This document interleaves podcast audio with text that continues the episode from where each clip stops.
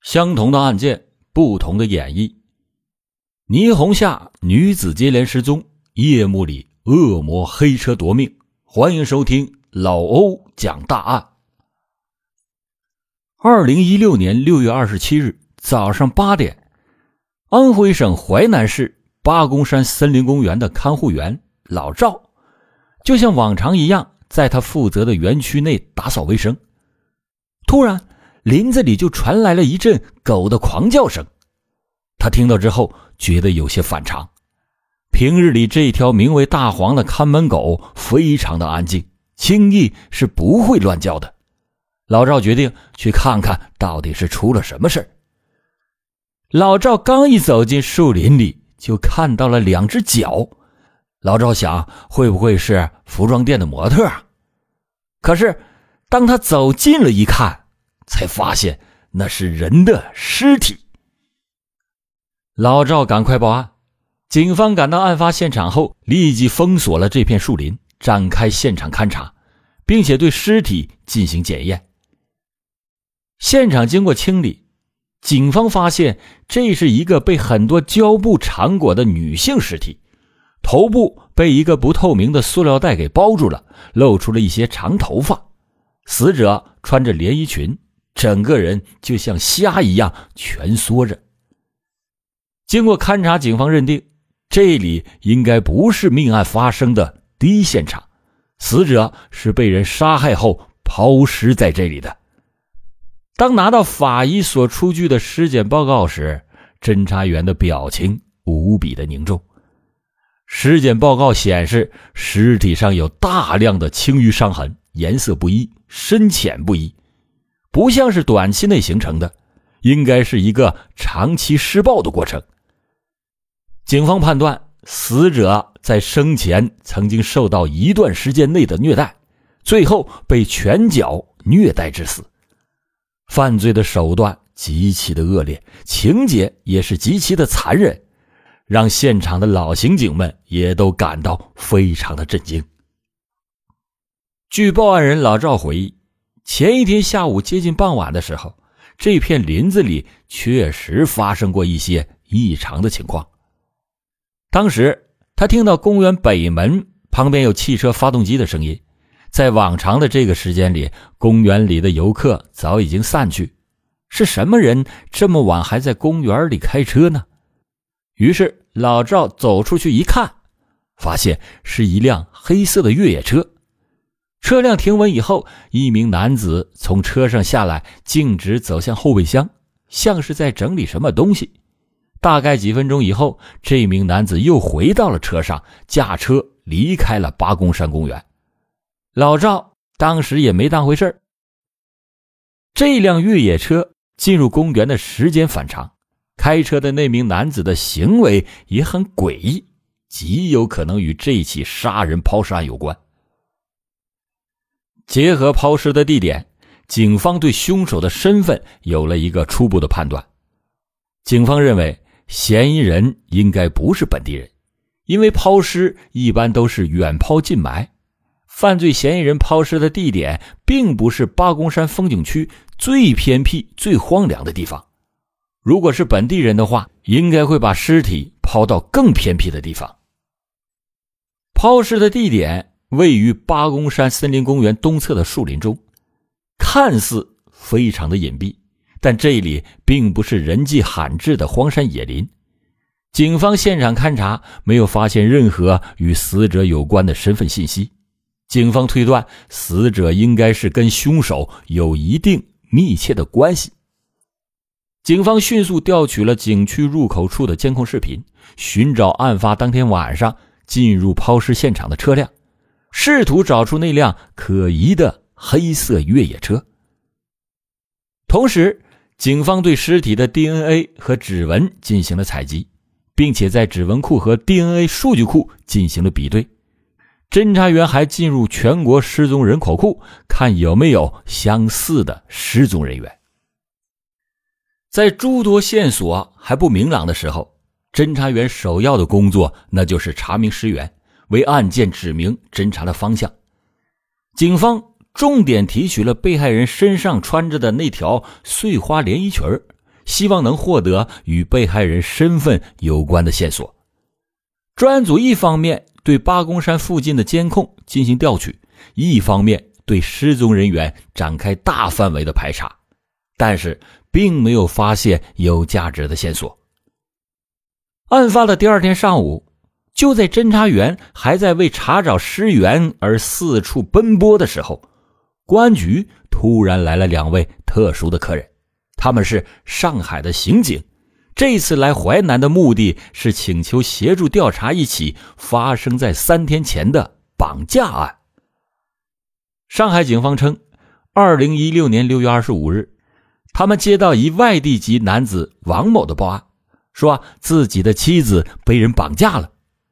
接到报案以后，上海警方迅速的调取了沿途的监控，一路追踪至此。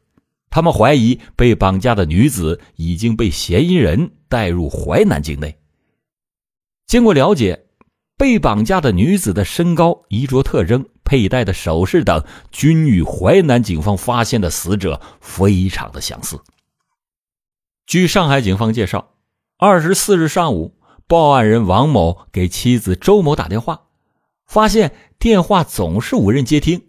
此后，他曾经多次的尝试联系周某。但是始终没有回应，直到当天的晚上八点左右，他才接到妻子打过来的电话。但是这个电话让他更加的焦虑。电话接通以后，被害人在电话里一直哭。王某问他什么情况，他说他被人绑架了，还被人殴打。当王某再次拨打周某的电话时，周某的电话已经关机了。王某立即向上海警方报案。接到报警以后，当地警方迅速的开展工作。被害人周某，湖北人，在上海某会所工作，通常会工作到很晚才能回家。警方调取了会所附近的监控视频，查看周某失踪那天晚上的行踪。监控视频中可以清楚的看到，凌晨时分。周某身穿着一件碎花连衣裙，从会所里走出来，没有搭乘任何的交通工具，一路步行向租住的地方走去。上海警方连续追踪了几个路口以后，终于找到了周某发生意外的位置。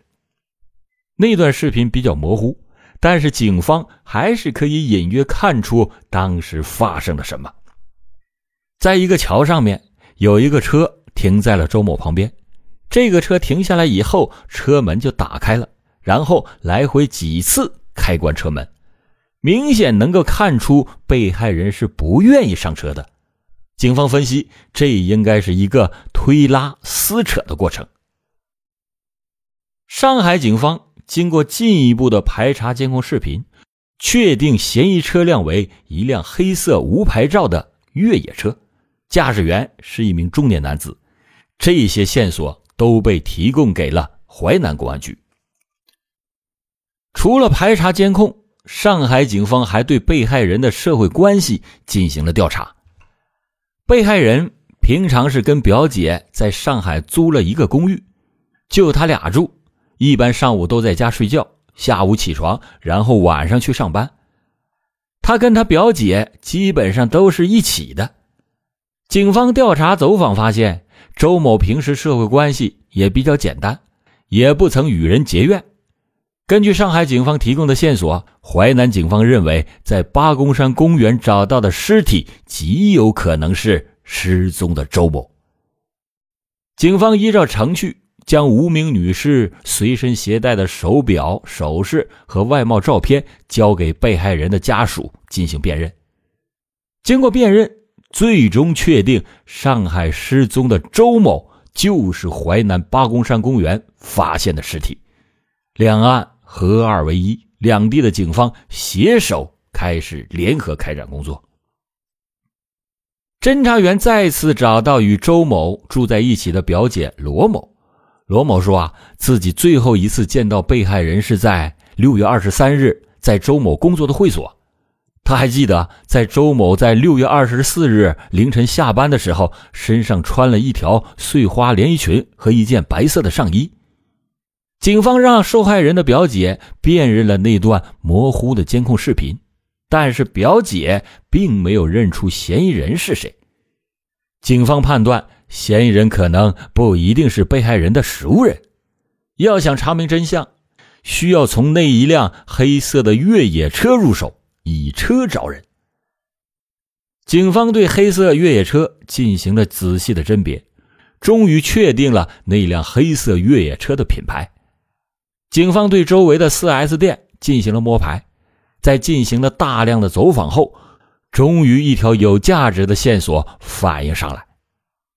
据一个 4S 店工作人员反映，就在前不久，一个与视频监控中男子很像的人来过这里，买走了一台这样的越野车。按照时间推断，这辆车应该还没有上牌照。在调取了购买记录以后。侦查员发现，该名男子叫王某菊，此人曾经涉枪，还涉嫌故意伤人，还曾经吸过毒，时年三十五岁，安徽霍邱人。他曾经因为涉嫌一起重大的刑事案件被公安机关打击处理过。二零一四年获释以后，王某菊没有固定的工作。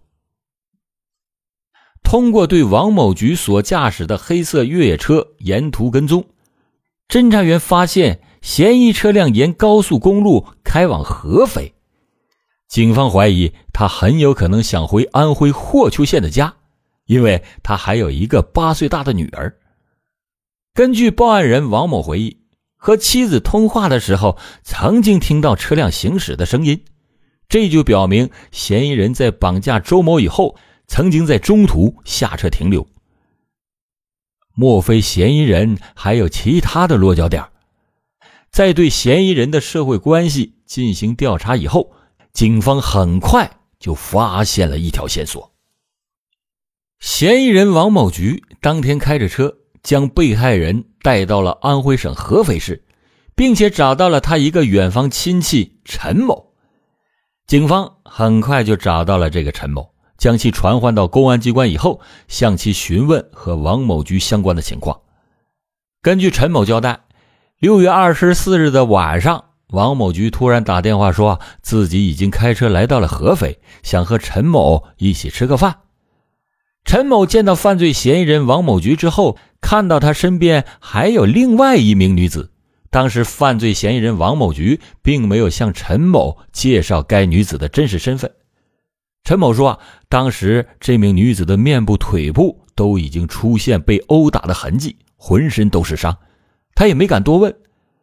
嫌疑人跟他讲：‘你给我买一个大裤头，买一双拖鞋，再买一些创可贴。’陈某就去买了。买了以后，他们找地方吃饭。就在王某菊起身点菜的空隙，那名女子偷偷的拿出了电话，与其丈夫。”通了电话，告诉她丈夫已经被绑架了，现在人应该是在合肥，让她丈夫赶快来救她。陈某反映的情况与警方之前掌握的基本一致，那名女子打电话求助的时间也与报案人描述的吻合。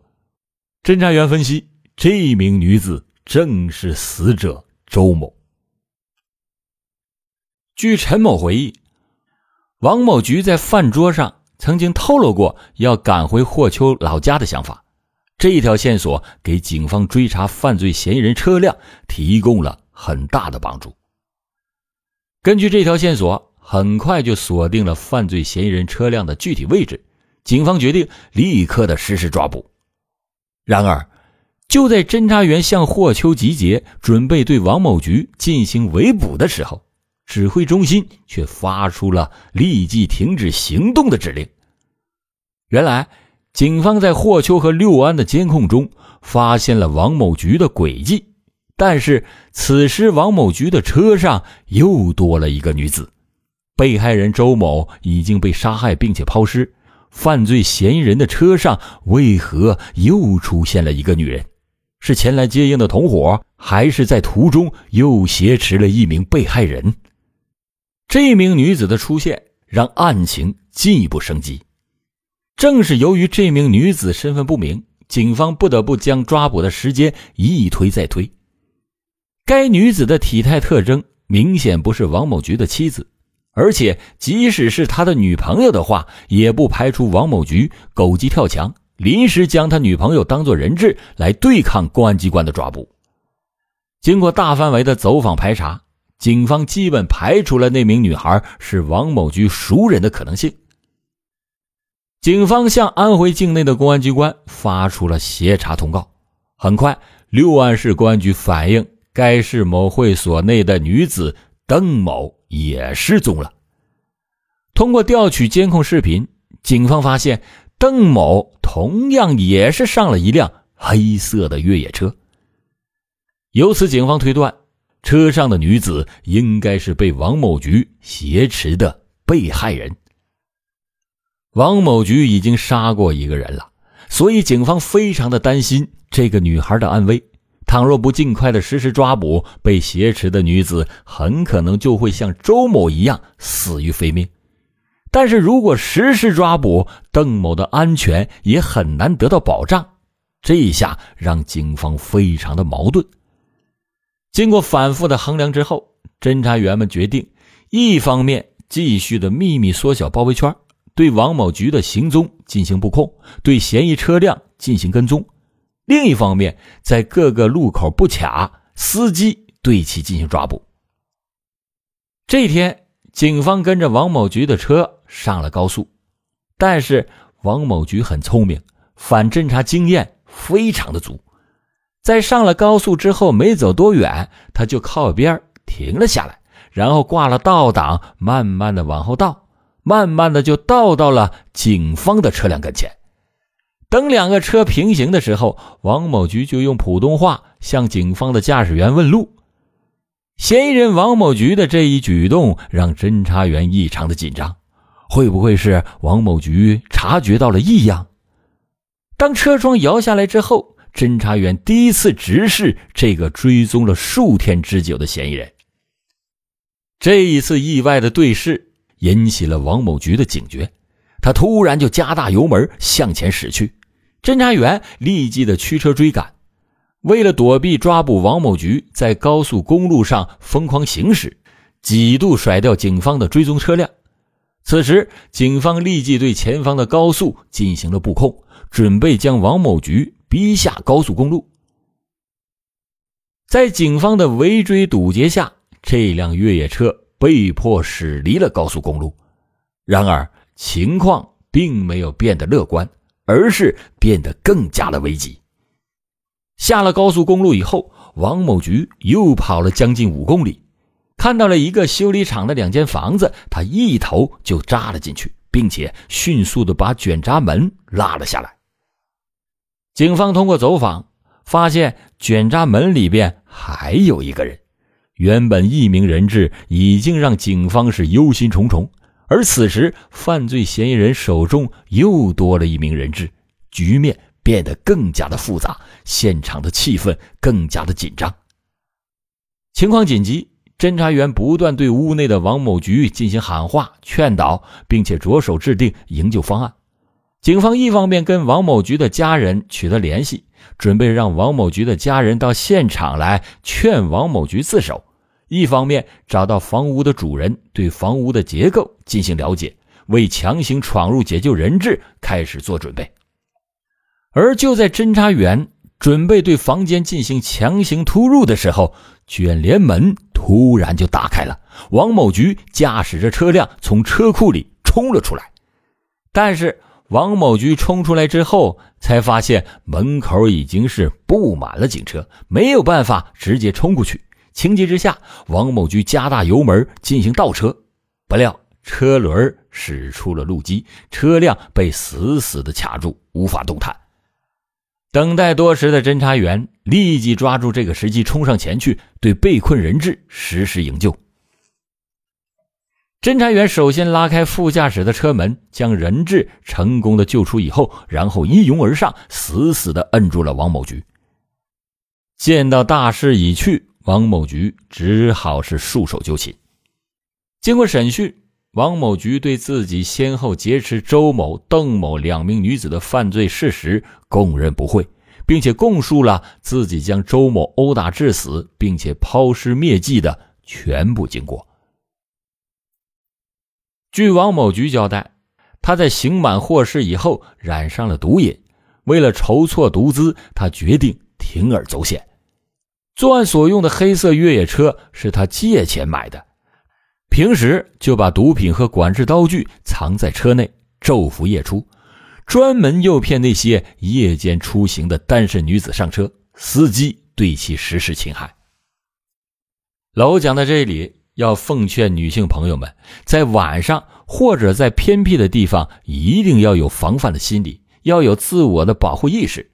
遇到陌生的男性搭讪的时候，要有警惕性，千万不要轻易的去相信他们，否则很有可能由于你的同情，由于你的信任，会给你带来巨大的人身伤害。二零一七年七月十三日，安徽省淮南市中级人民法院对本案作出了一审判决，被告人王某菊因犯故意伤害罪、强奸罪，依法判处死刑。剥夺政治权利终身。好了，感谢您收听老欧讲大案。老欧讲大案，警示迷途者，唤醒梦中人。